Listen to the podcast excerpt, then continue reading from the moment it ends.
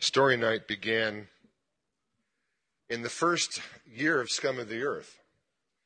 And I'm almost embarrassed to tell you that it wasn't a spiritual decision on my part based on reading 1 Corinthians 14 that actually pushed us into a story night for the very first time, but rather, um, I was pretty much the only preacher at Scum in those days, and I needed a break.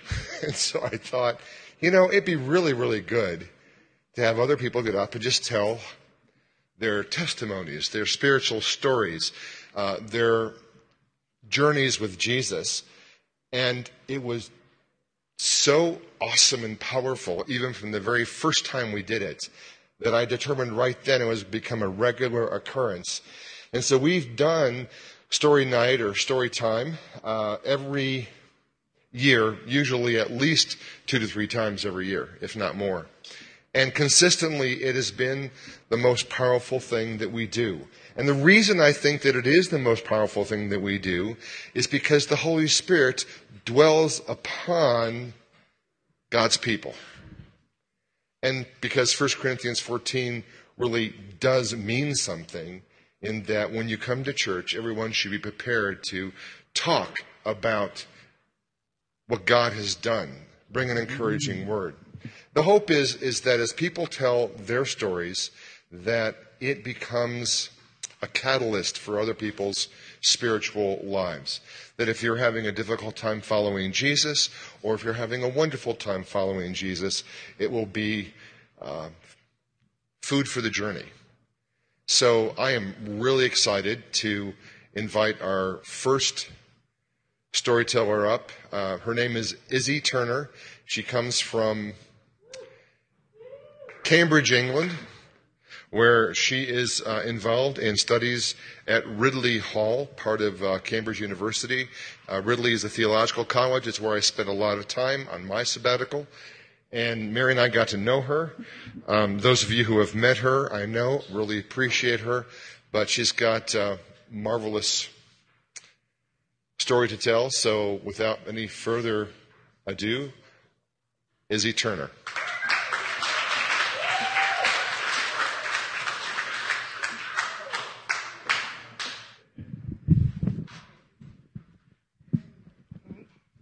Uh, as I said this morning, I always like to hold a microphone when I'm speaking because it's like a protection barrier between like me and you guys, and it makes me feel safe. So it's totally psychological, and clearly it's not going to offer me much. But here we go. Uh, okay. Hopefully it's still here. Lovely. Um, well, first of all, it's such a privilege to be here, uh, like hanging out with all you guys, and um, to be able to share my story with you. Um, I uh, just I'm loving spending time here. I've been here for two weeks now, and I've got a, uh, a week and a half left, um, and I'm learning so much from people and loving hanging out with everyone. So I know you guys had no choice in having me here, but thank you anyway. Um, I'm really enjoying it. Um, so a little bit about me, and uh, I guess a good place to start is right at the beginning, um, with when I was young. Um, some of you might say I still am, but um, this was quite a few years ago.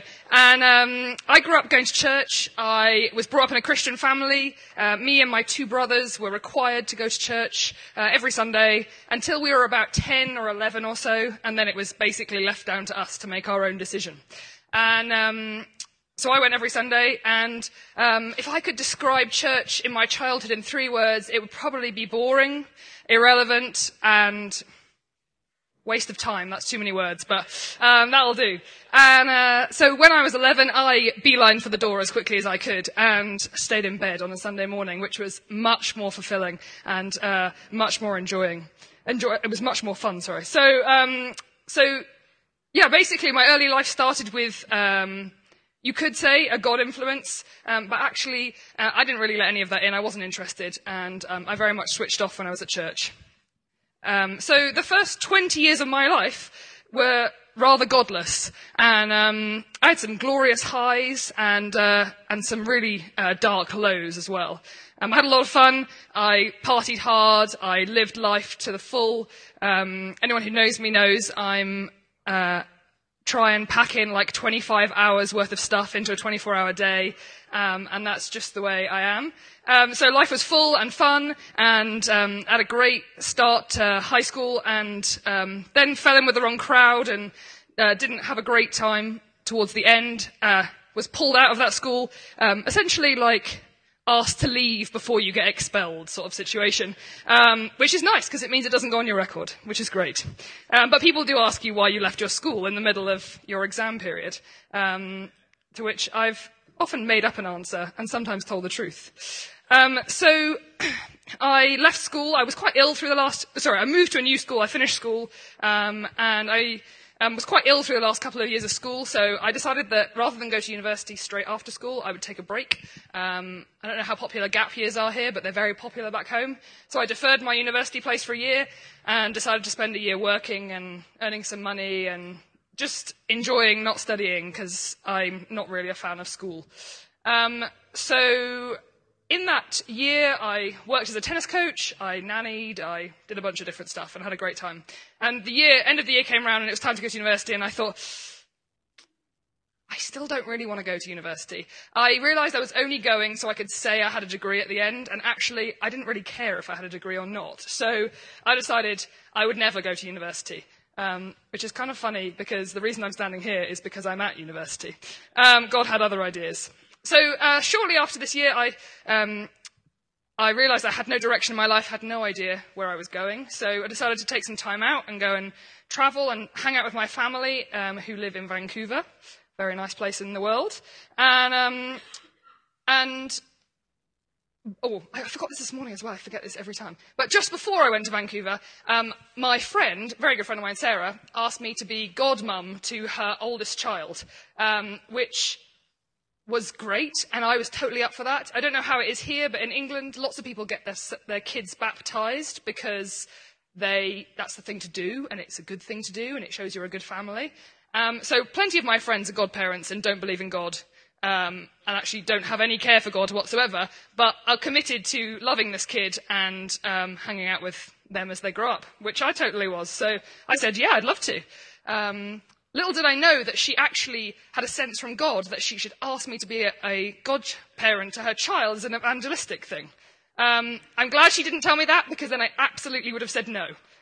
So, I go to North America, I have a great time. I come back, um, and um, I'm struggling to find a job. I've realized that what I'd really like to do is work in events, but it's very hard to get into events if you have no experience. It's very hard to get some experience if you can't get into events.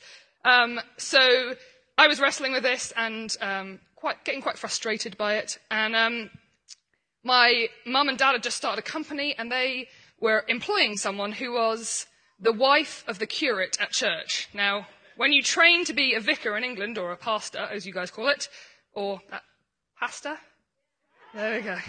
Um, you, there we go. That was for you, right there.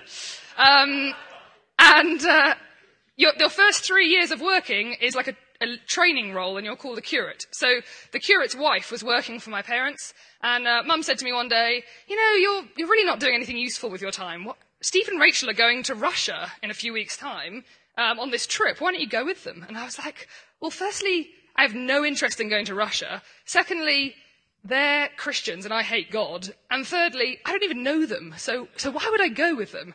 And to this day, I have no idea why, but I somehow ended up going on this trip. Um, under the false pretenses that it was one of these great trips where you, you know, do some good manual labour and help some people out who, you know, who aren't able to help themselves out and do some good deeds and come back feeling like a better person, which I had done a couple of those trips and I was well up for that. So off I went. Little did I know that it was an overtly Christian mission trip. Um, a detail they'd chosen to leave out in the, the lead up to it. So I remember sitting every morning reading the Bible with these people and praying, Lord, if you are real, please make this go quicker because I am so bored.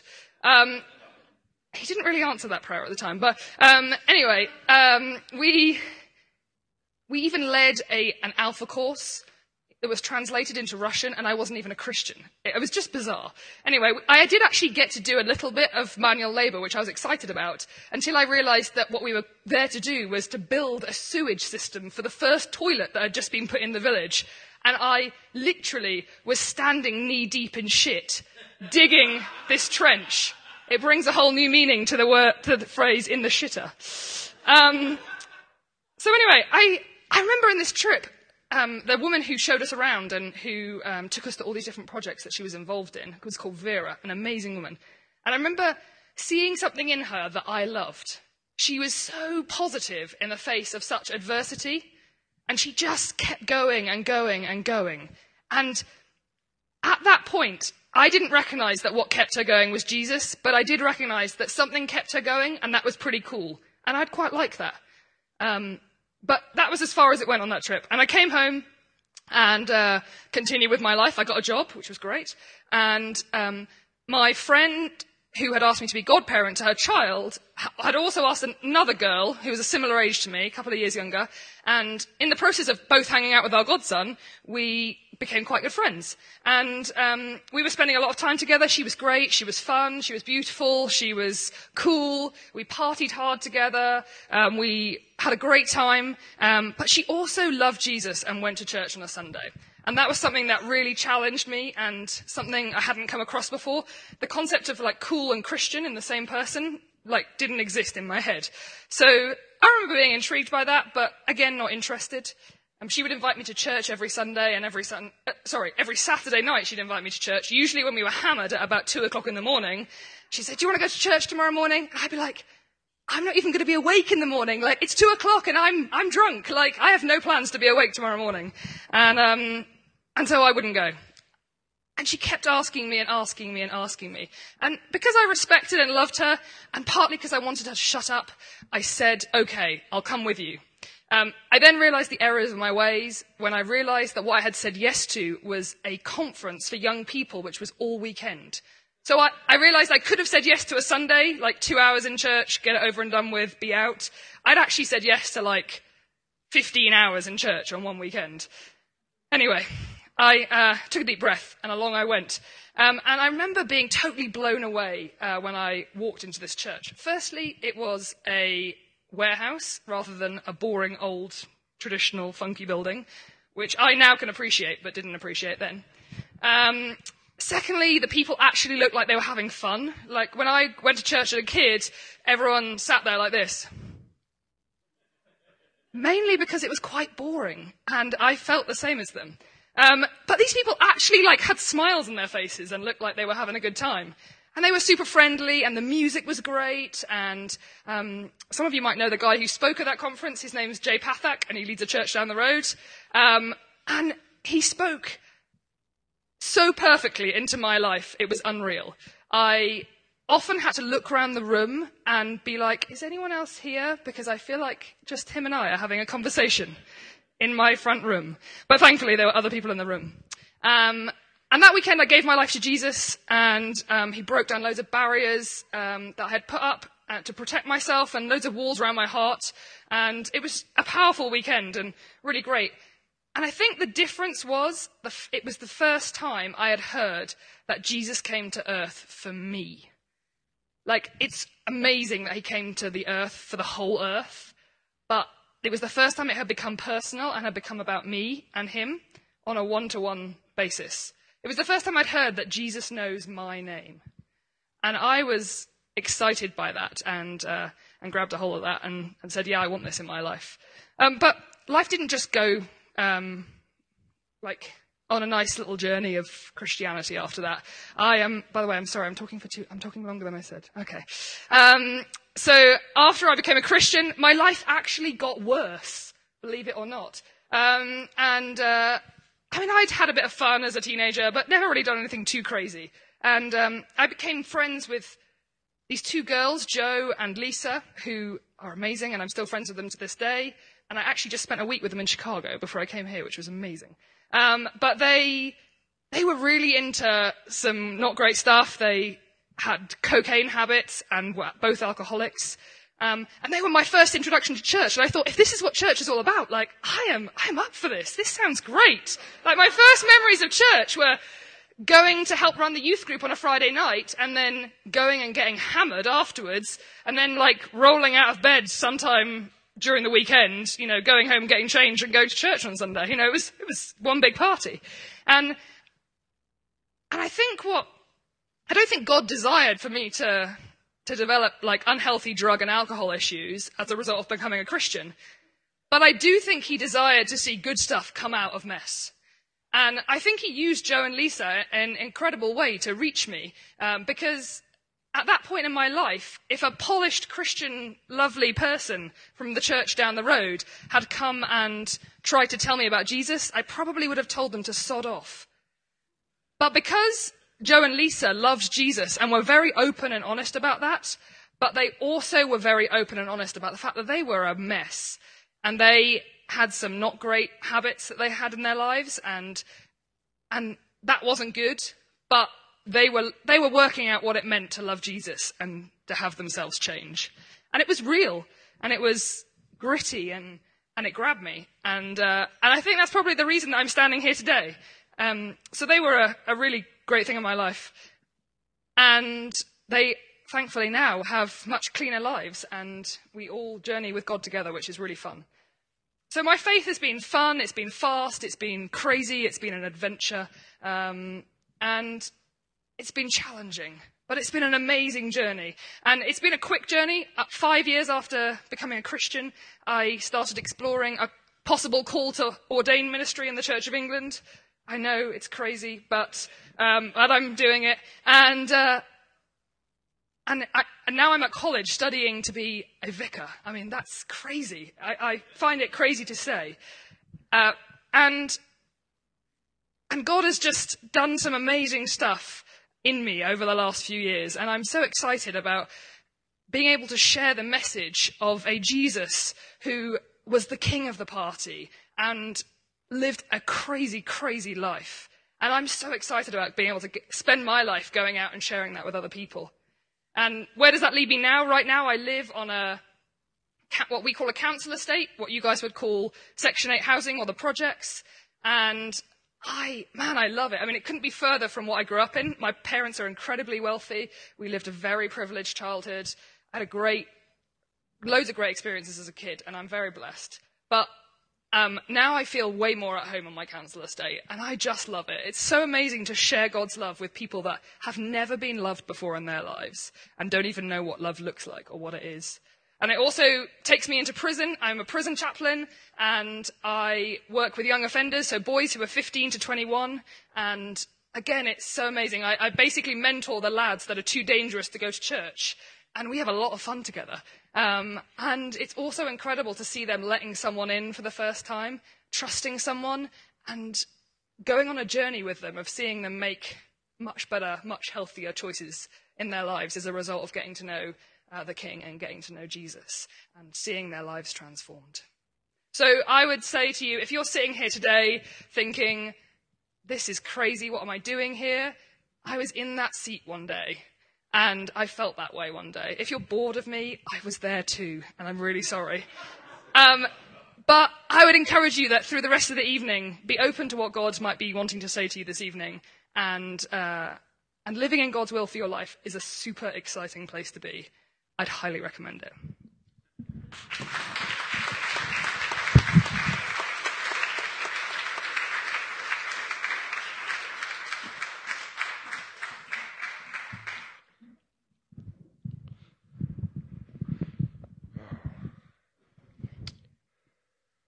I met Heidi Schoberg, oh, a few years ago now. And uh, it was weird. Uh, it was weird because she she actually wasn't afraid of me. She actually wanted to meet with me, uh, and so we met. And I remember the first time we were meeting was at a Starbucks, and she was complaining because she didn't have a job. And um, I knew, and I said, "So what have you done?" And so she, think, had some coffee experience. And so I said, "Well, I think they're hiring at my favorite coffee shop down by University of Denver, uh, where my daughter works." Uh, let's just go there and you can get an application. And so we drove from Starbucks to Kaladi Coffee, and uh, next thing I knew, she was working alongside of my daughter. And um, anyway, she doesn't do that anymore. Uh, she's got a f- pretty exciting job. I don't know if she'll talk about it. You can ask her about it later. Some things she can't tell you about because it's confidential. But um, I just really like her. And I've been asking her for over a year if she would come and give her story. So, Heidi Schoberg, come on up.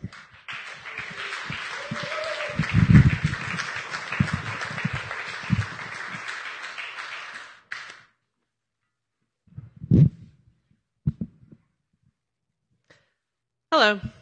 Um, okay, I'm just going to start out by praying.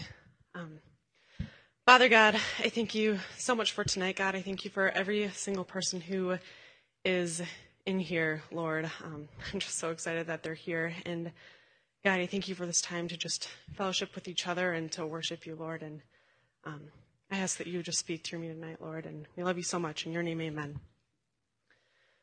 All right. So, yeah, so story night has always been one of my favorite nights at Scum. I always get super excited because I get to sit in my little chair, be comfortable, and listen to all of you people be vulnerable. And that is amazing, and I love it. Um, and I've always thought that those people were so cool and so brave, had a ton of insight, and I was like, huh, I never want to be one of them. Ever. So, Mike's right. He asked me about a year ago to do it, and I was like, oh, I'm not ready. Definitely not ready. Mm-mm. Nope. So then he asked me again, and I was like, huh, huh, crap. Like, I thought he had forgotten. Like, that was why I told him I wasn't ready, so that he would forget. Um, but he doesn't forget, and he's a very persistent person. Um, and I figured, you know, I'm never going to be ready, so I might as well do it. So here's my story. Um, I grew up on a farm in northern Minnesota, and um, obviously, you know, farms, you don't make a whole lot of money. So we lived in a pretty extreme poverty. Um, one of my parents was abusive, and he was also diagnosed with bipolar. Well, okay, I diagnosed him with bipolar. I don't really know, but I'm a therapist, so I can do that. Um, anyways, so pretty much my entire childhood, I was just like, oh my gosh, like, just get me out of here. Like, I just, I can't wait until I can move out. And I would like sit in our back hay fields and I would see these hills off in the distance and I would be like, I just want to get there. Like, I need to leave. Um, so the day that I moved out, I was 17 years old and it was probably one of the best days of my life. Um, now I had grown up in like a Christian household, even though I guess it doesn't seem like it was a Christian household, it still was. Um, my faith didn't really start growing or being integrated into my life until I moved out and I went to college and I found some really solid Christian friends, and um, I was able to do whatever I wanted and basically be free to be myself. So I just started to grow and flourish, and I made a promise to God that I would follow Him anywhere He wanted me to go, regardless of what He told me I needed to do, um, as long as He would take care of me and provide for me. Um, so I basically just, you know, I call it like jumping off the cliff. So I like jumped off the cliff and to follow him and began this like beautiful, intense journey of just being with God. And my life was so good and I was just growing so much. And so when it came time to graduate from college, I ended up moving to Denver, Colorado to do AmeriCorps for a year. Um, and while I was doing this volunteer experience, somebody recommended to me that after AmeriCorps, I do another volunteer experience, except this time do it abroad. And it was through a Christian organization, so it was very um, faith based, I guess. So I decided to do that. And you get placed in, I don't even know how many countries. There's like 20 different countries that you could technically get placed at. And I got placed at England.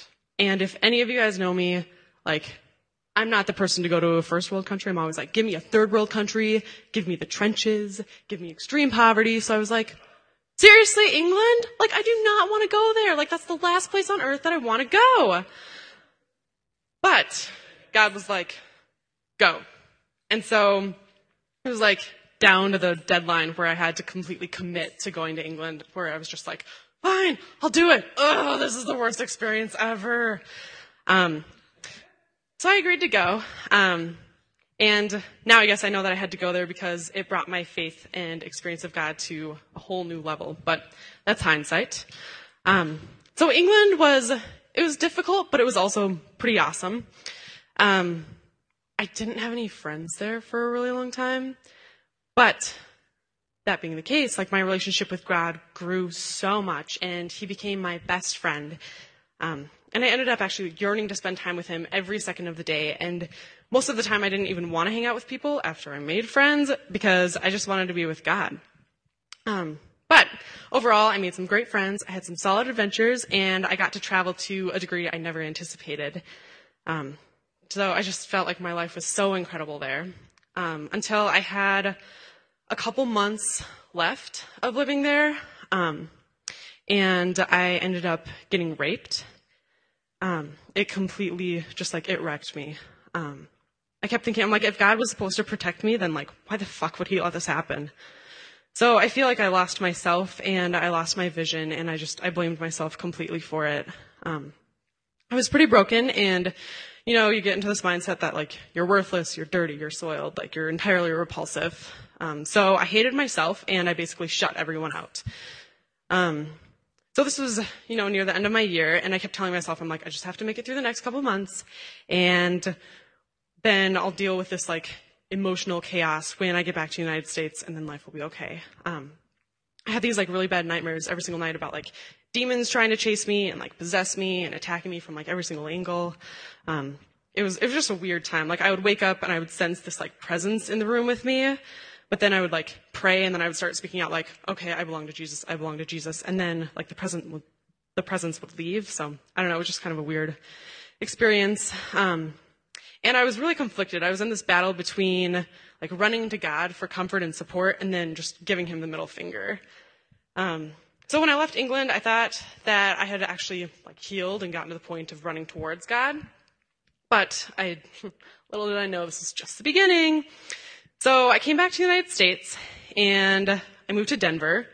Um, and I thought that all my problems would be solved because I was here with my friends and my family.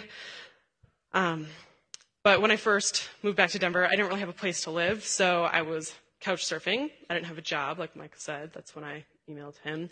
Um, and I also didn't have health insurance. So it was a couple days after I moved back to Denver, I had my first grand mal seizure. And then $80,000 later, since I don't have health insurance at this time, I was diagnosed with a brain tumor.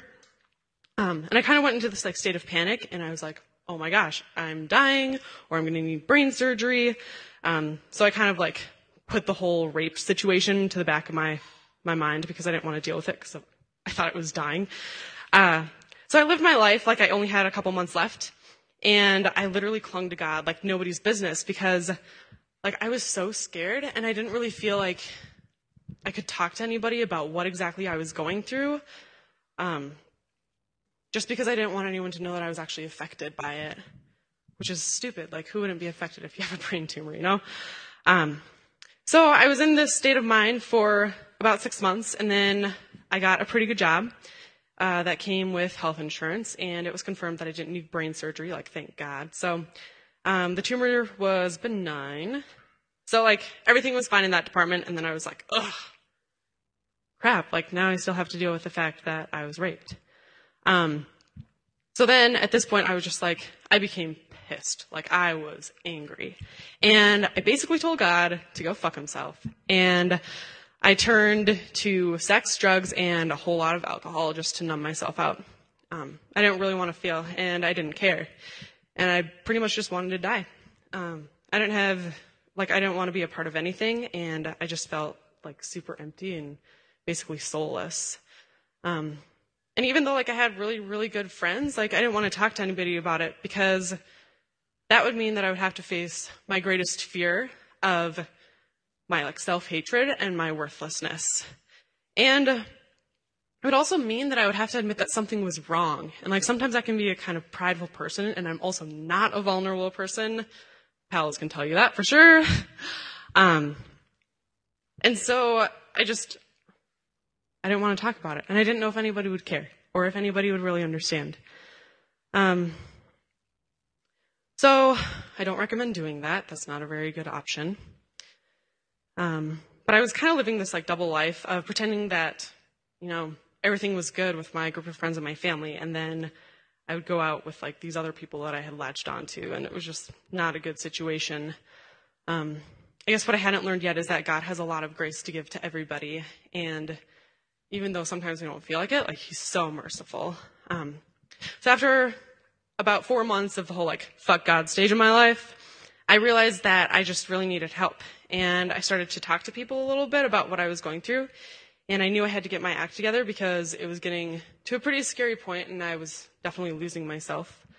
Um, so, in an act of desperation, I grabbed my Bible and like kind of dusted off all the dust that had collected over the past couple months and um, I just like opened it up and it fell on this verse. It says, For I am the Lord your God who takes hold of your right hand and says to you, Do not fear.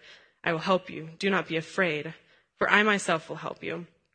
And I was like, Whoa, whoa, seriously? Like, God will help me? Like, He's gonna take a hold of my right hand? Like, I don't have to be afraid? Um, with everything, you know, it doesn't say just like one thing, it says like, just don't be afraid. Um, so I was absolutely petrified. Um, but I started to reach out more to God and to more positive people for help. And I quit the whole like life that I was living and I started to take more baby steps towards God again. And it was really, really scary. Um, especially when I told Mike Sares about everything that was going on. Um, because, you know, who tells your pastor that you have been sleeping around? That's not, not a fun thing. Um, but I had gotten to this point of desperation because I was having these really intense nightmares every single night about getting raped and about demons attacking me and trying to kill me. And I just felt like I was blinded by this whole world of darkness that was completely suffocating me. Um, so Mike, being the guy that he is, he swooped in and he scheduled a prayer session with him and Larry. And during the session, like I experienced God like never before. Um, I could actually feel him like moving in my body and just removing all the gunk that I had built up. Um, it was a crazy experience. If you guys want to hear more, I'll share more at some point, just not right now. Um, but I finally felt set free from my past, like all of it, and even from my childhood. And I've never been happier than when I finally like opened myself up to experiencing God's love, mercy, and forgiveness. And it was just such a time of miraculous healing. So I'm just gonna leave you guys with my favorite Bible verse. It's been my favorite of my entire life, pretty much. Um, it's from Lamentations 3. It says, Yet this I call to mind, and therefore I have hope. Because of the Lord's great love, we are not consumed. For his compassions never fail. They are new every morning. Great is your faithfulness.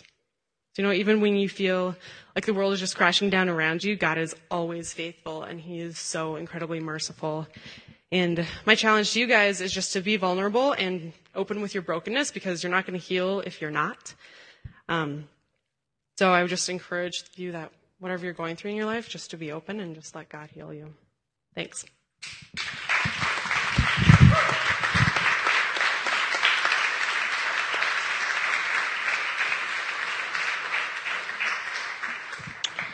Thank you, Heidi, for your vulnerability.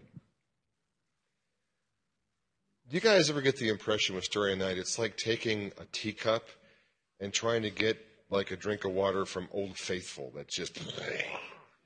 That's kind of what it's like. Um,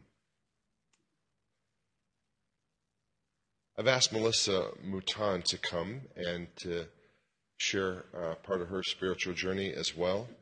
Um, Melissa has uh, been around Scum for quite some time and uh, for years, and then t- took a break and went to one of my very, very best friends' churches, Celebration Community Church, for um, a few years and uh, has recently, I guess in the past year or so, uh, come back to Scum and made it her home again, which, if you know me, makes me extremely joyful. Uh, even though I love Celebration Community Church and I adore Steve Garcia, it's great to have uh, Melissa back among us on a regular basis. So I asked her if she would share some of her story today. So, Melissa, come on up.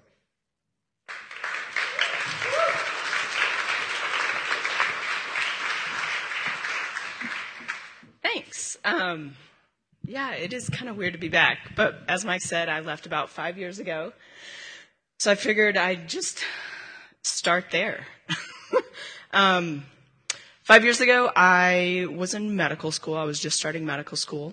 And I thought at the time things were too busy for me to go to church, so I stopped coming here.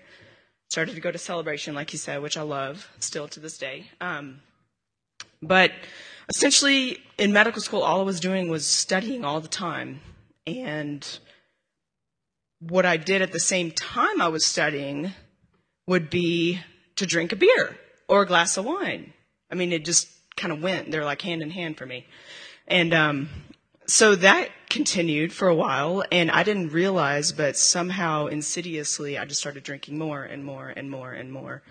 And um, turned around and I was drinking all the time. Um, I was a full blown alcoholic and didn't even know it. Um, I know I was a, I can't even remember a lot of what happened back there, but I was a complete jerk. You can ask Emily. She lived with me. Um, and while she didn't really get to see the alcoholism, um, I think she can attest to, as, as most people in my life could, that I just wasn't a great person. I wasn't happy. I wasn't loving. I wasn't, um, anything. And yet I would, I call myself a Christian. I thought I knew God. I thought I was filled with the Holy Spirit. Um, and I just wasn't. Um, and anyways, long story short, I, drinking and studying doesn't, doesn't really work all the time. so I needed to, I, I thought I have ADHD. That's why I can't concentrate. So I, I got a prescription for Adderall stimulant. It helps your brain, you know, work better. So started taking that, immediately started abusing it. I learned that I could drink and then whenever I needed to actually focus on something, I could just take a bunch of Adderall. It kind of snaps you back. So, um, it worked really well. That went on for about another year or two. And, um, it just got to the point where I was drinking more and more and more, taking more and more Adderall, and it stopped working. And um, I felt like there was nothing in my life that was working. School wasn't working. Relationships weren't working. Um, I couldn't really figure it out, but I felt like I was on this downward spiral, and I had no idea what it was. I just like I honestly was that much in denial. I remember sometime about halfway through medical school, I started realizing that I, I would have this like tremor and I was like, oh my God, like this, it's this well-known phenomenon when you're in medical school that you start to think you have all these diseases. There's a name for it. I, I don't know what it is, but like I was like, I, w- I would do hours of research, like intermittent tremor, young woman. Like it was like this crazy, like I was trying to figure it out and I'm sure that alcohol withdrawal was on the list, but I was so oblivious to the fact that that was it that I'm sure I just crossed it out. I was like, I don't know what's wrong with me. Um, but I, it got to the point where I just needed more and more and more. I didn't know, but I was never satisfied. I didn't know that I needed, um, I needed more God in my life. I had, I just had no clue. I was literally masking all of my feelings with drugs and alcohol, well, with Adderall and alcohol. And, um, um, I got into some promiscuous relationships. I was an impulsive spender. I was an erratic driver. One time I, I had a, I did a month of, uh, I did a month long rotation out at Stanford in California. And on the way out there, I was like, oh, let me just stop in Vegas.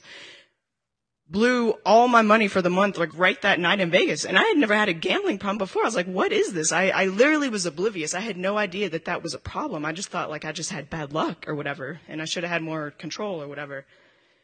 Had to borrow money to get to California. In California, the last night there, went out, lost all my credit cards, my license, my everything. I don't know where they went, but I lost them. And so then the the next day I was supposed to drive back to Denver. Well, I'd already I'd already ballooned through my checking account on my way to California. I had now lost my credit card.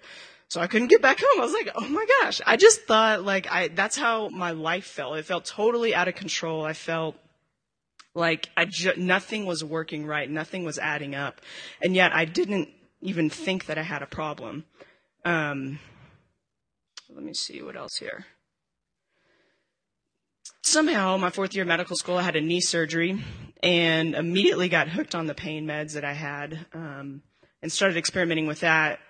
And somehow, serendipitously, I found out that if you take amphetamines at the same time as you take opiates, something magical happens in your brain. And I got immediately hooked. Um, it was like a pharmaceutical speedball. And well, it took me years to descend into alcoholism. With the first hit of that, I was hooked, and my life turned into not leaving the house, just getting high all day long. Um, I failed the class I was in. I dropped the next one. I ran out of money. I cashed in my retirement. I took out another twenty thousand dollars of loans. It was called because uh, I was preparing to go to residency. It was called a res, uh, residency transition loan. So I was like, oh, this is great 20 extra thousand, like all this stuff. And I literally could not see that this was an issue.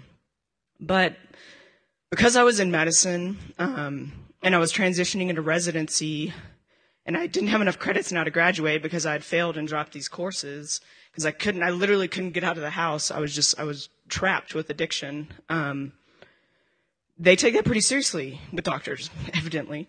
And so, um, failed my first rehab I went to. They were giving me drug tests. The first one they had me take, I failed, and they sent me to rehab. Um, there was not much gray area, and that was I was still in medical school. I was supposed to graduate, and um, I was in rehab, and I was like, "Dang!" That's when it first dawned on me, like, "Am I an alcoholic? Am I a drug addict? Like, what is going on with me?" I don't. I did. I really didn't know, and um, that's when I started to you know, everything came crashing down. I couldn't, I couldn't lie to myself anymore. There was no more denial. It was actually like, yeah, something is wrong here. It's not normal for somebody to be in rehab, um, and not be able to leave. And Steve, my other pastor at the time, suggested that while I was in rehab, I should just read a psalm a day. So I did, and I started with Psalm 1 and just read one every day, pretty much. And that's when God started to speak to me. Um, I wrote down just a couple of the things that really hit me. I felt like every day it was something different, and um, God just spoke to me. I mean, it, even though I was going through the Psalms in a, like a progression, God, it's like He picked out every Psalm just for me that day based on what I was thinking about. Um, for example, one of the ones was in Psalm 5, it was, I lay out the pieces of my life on your altar and watch for fire to descend. And that's truly what I was doing. I was just trying to lay everything out and say, man, what is going on? And God was there with me, speaking to me. Um, another section is God's a safe house for the battered, a sanctuary during bad times. The moment you arrive, you relax. You're never sorry you're knocked. And I really felt like that. Like, even though I was going through a really tough time, God was always there. And, you know, it's really hard to put into words the power of addiction over your life and how it just keeps you down. It's, it's this impossible, irresistible force that I cannot overcome. I, I cannot tell myself not to get high or not to drink. It, it's like I cannot do, I, I don't have the power to do that. And yet God has the power to keep me from that. And, um, because I was a physician or going to be a physician, they, I had to go to rehab for like three months. And at the time I thought, this is horrible. This is bullshit. I was so mad. Like, it was horrible.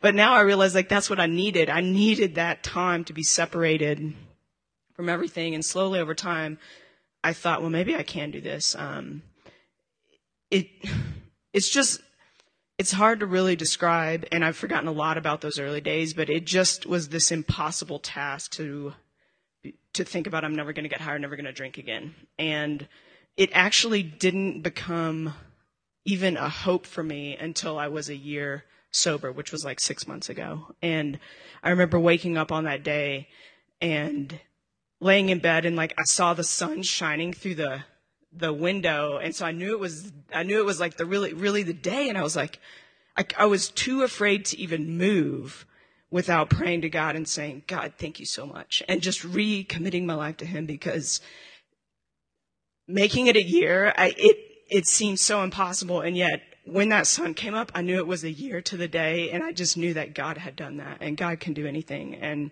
since then, I mean, it's hard to really, I mean, I could go on and on and on. And I've probably already talked for 10 minutes, but, you know, God is there for me forever. He, he has done so, so many things for me. I'll just try to maybe say a couple of them. Um, once I was sitting here at Scum, probably about six months ago or seven months ago or five months ago, and just the urge to use was so strong that I got up and left, went downtown to go meet some friends of mine I knew who could hook me up. And I saw them across the street, started crossing the street, my phone rings. I'm like, this is weird. Pick it up. And it's the one person who, she's called my sponsor in addiction recovery. It's the person who kind of helps you, uh, overcome your addiction. And she never calls. She's kind of an old timer, like, kind of strict and her rule is I'm never going to call you, you have to call me. So that's, it's kind of like I have to prove that I really want to be sober, so I have to call her. You know, it's, it's this weird thing. So she had never called me before and it was her. And I was like, well, I better pick this up. And she was like, you know, God just told me that I needed to call you. And I was crossing the street over. I was like, oh my gosh. And to this day, she's never called me again. Like, that's just like, it's just how God works. Um, God speaks to me when I'm, you know, literally when I'm at points of desperation, which is kind of a lot. That's the time when God speaks to me. And all I have to do is ask and he's there. Um, he spoke one night through Mike. I told him about this. I was sitting here at church and he was giving the sermon about something ridiculous. And then, I mean, it was great, but I was like, whatever. And then he just stopped and was like, okay, I don't know what, I don't know what this is, but I just got to say it. And it was totally off topic. And I was like, and it was totally speaking to me because I decided, oh, I know how I'm going to beat this addiction. I'm going to go have a bunch of sex. And it works. I've done it before. It works. But I had decided that night to do it. And that's exactly what he said. What came out of his mouth was something like that. And I was like, dang, God is speaking to me. So it, it was crazy. Um, what else? Like I, I, um, you know, I could go on and on about it, but the point is I, I'm at the point now where I've chosen not to be a doctor. I'm on a different path and it's, it's a path that it's a hard path, but I know that's what God wants me to do. And it's still frustrating. And I have a new job where every day at the end of this job, it's, I started like two weeks ago. Every day I want to get high. And I'm like, why do I want to get high? I have so much time. This is crazy. And it just, I think God just wants me to remember to focus on Him and, um, some people, once they get clean and sober, they never have the urge to drink or use drugs again. I'm not one of those people, at least not yet. And I think it's because I'm such a prideful person. God wants that in my life to, to remind me to focus on Him. Um, and so that's where I'm at today. The, the cool thing is that I've learned through the past year and a half how how to seek God so that I don't have to get high, how to survive. Um, you know, when I was first getting clean and sober, it, it's hard to explain how hard it is, but you just feel like you're going to die. And now I can get, want to get high, but I don't feel like I'm going to die. All I have to do is seek God and then he removes it from me. So it's, it's, if I could go back two years from now and not go through all this, I don't know that I would because I would still be living this life of that mediocre life, not focused on God. And because of the addiction, I, I cannot survive if I take my eyes off of him. I have to keep focused on him or I start to crave drugs and alcohol and it's, it's shit, it's a shitty feeling when all you want to do is get high and you can't because if you do, you know your life is going to go down the tubes. You can't stop. I can't just do it once. So it's, it's kind of a blessing in disguise where I'm always focused in on God. Um, at least I try to be. I have to be. It's like this force. Um, so it, it's a blessing. I don't know. I, I don't really have a conclusion to this story. I guess that brings me to today. Um, if anybody out there is struggling with addiction and you want to talk, please talk to me because there's there's hope. And I I know how hopeless it can feel, but there is hope. So that's it.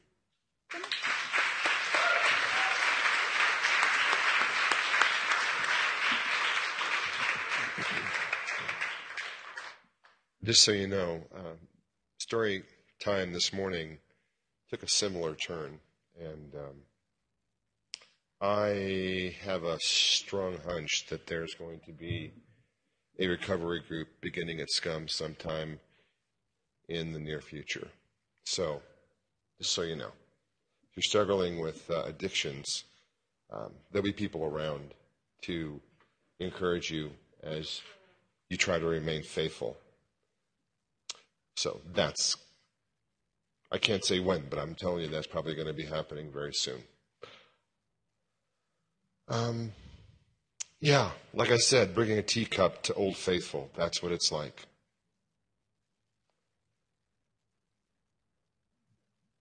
Daniel Bartels has been around Scum for a long time. And uh, he's lived an amazing life.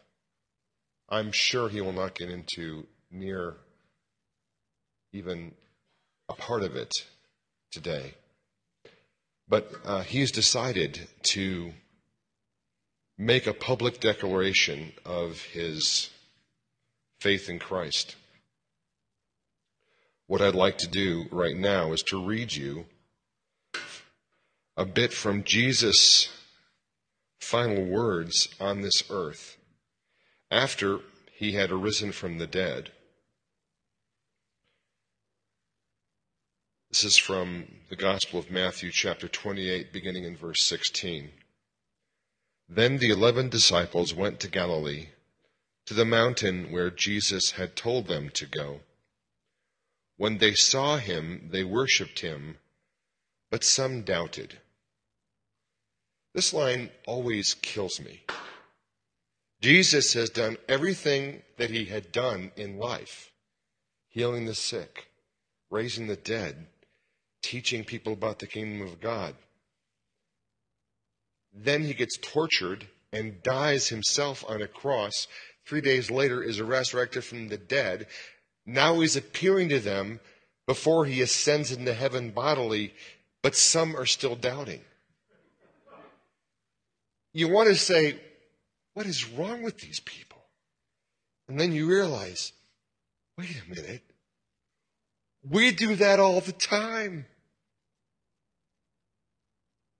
We're just like them. And that's the background for the story.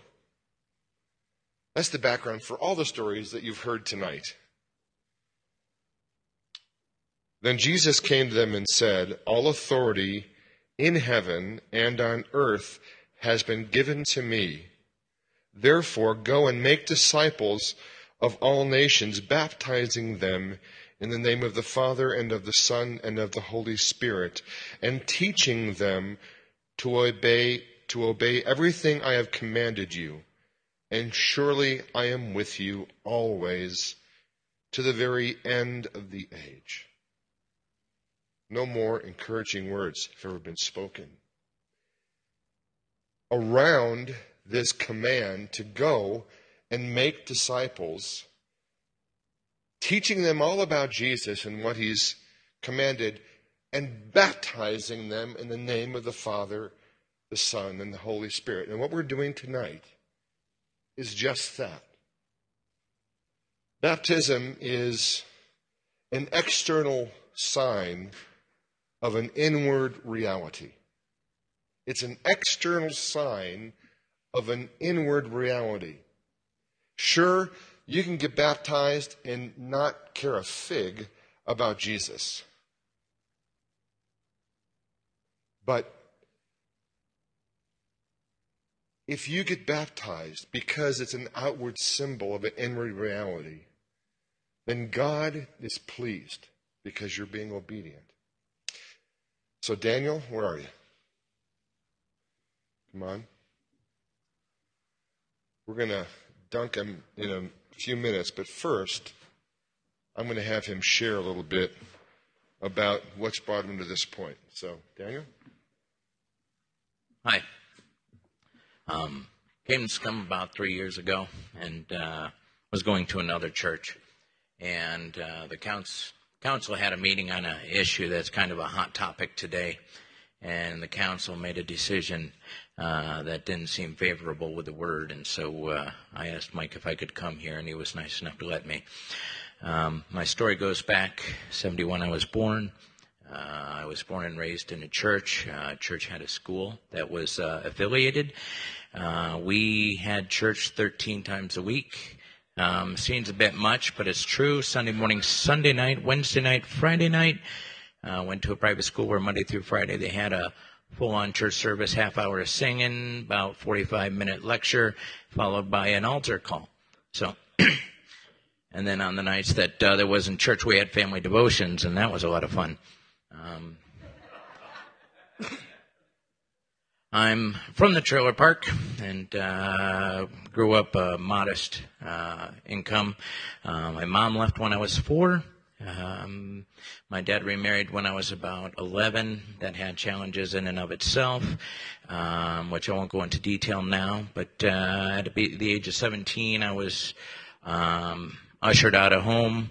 And um, at the age of 14, um, I was going through such crisis because of things that I was subjected to that I was on my knees before God in an altar call telling him to go F himself. And I always have to pause because God is great, and I believe that He is real.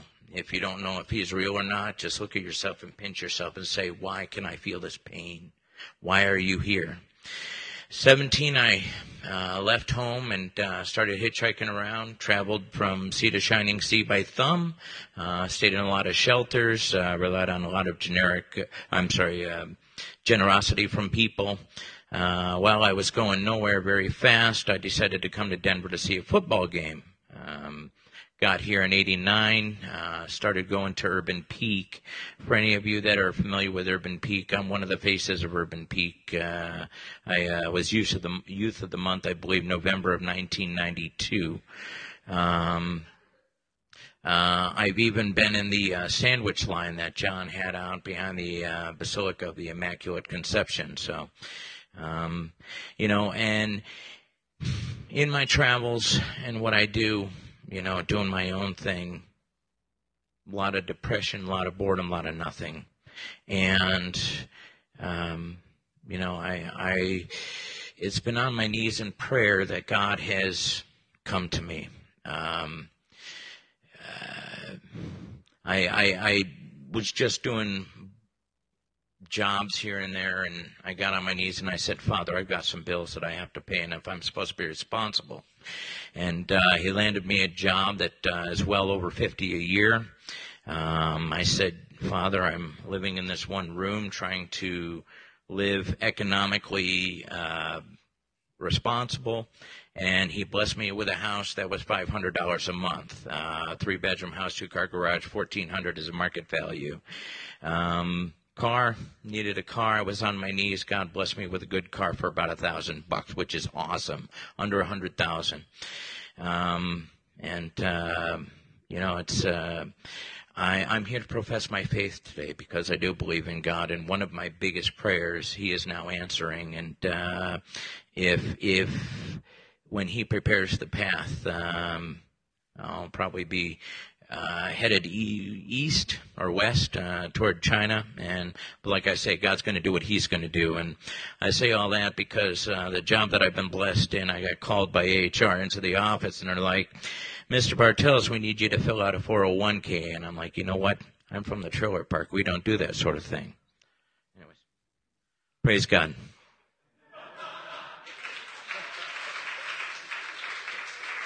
Daniel, you want to take off?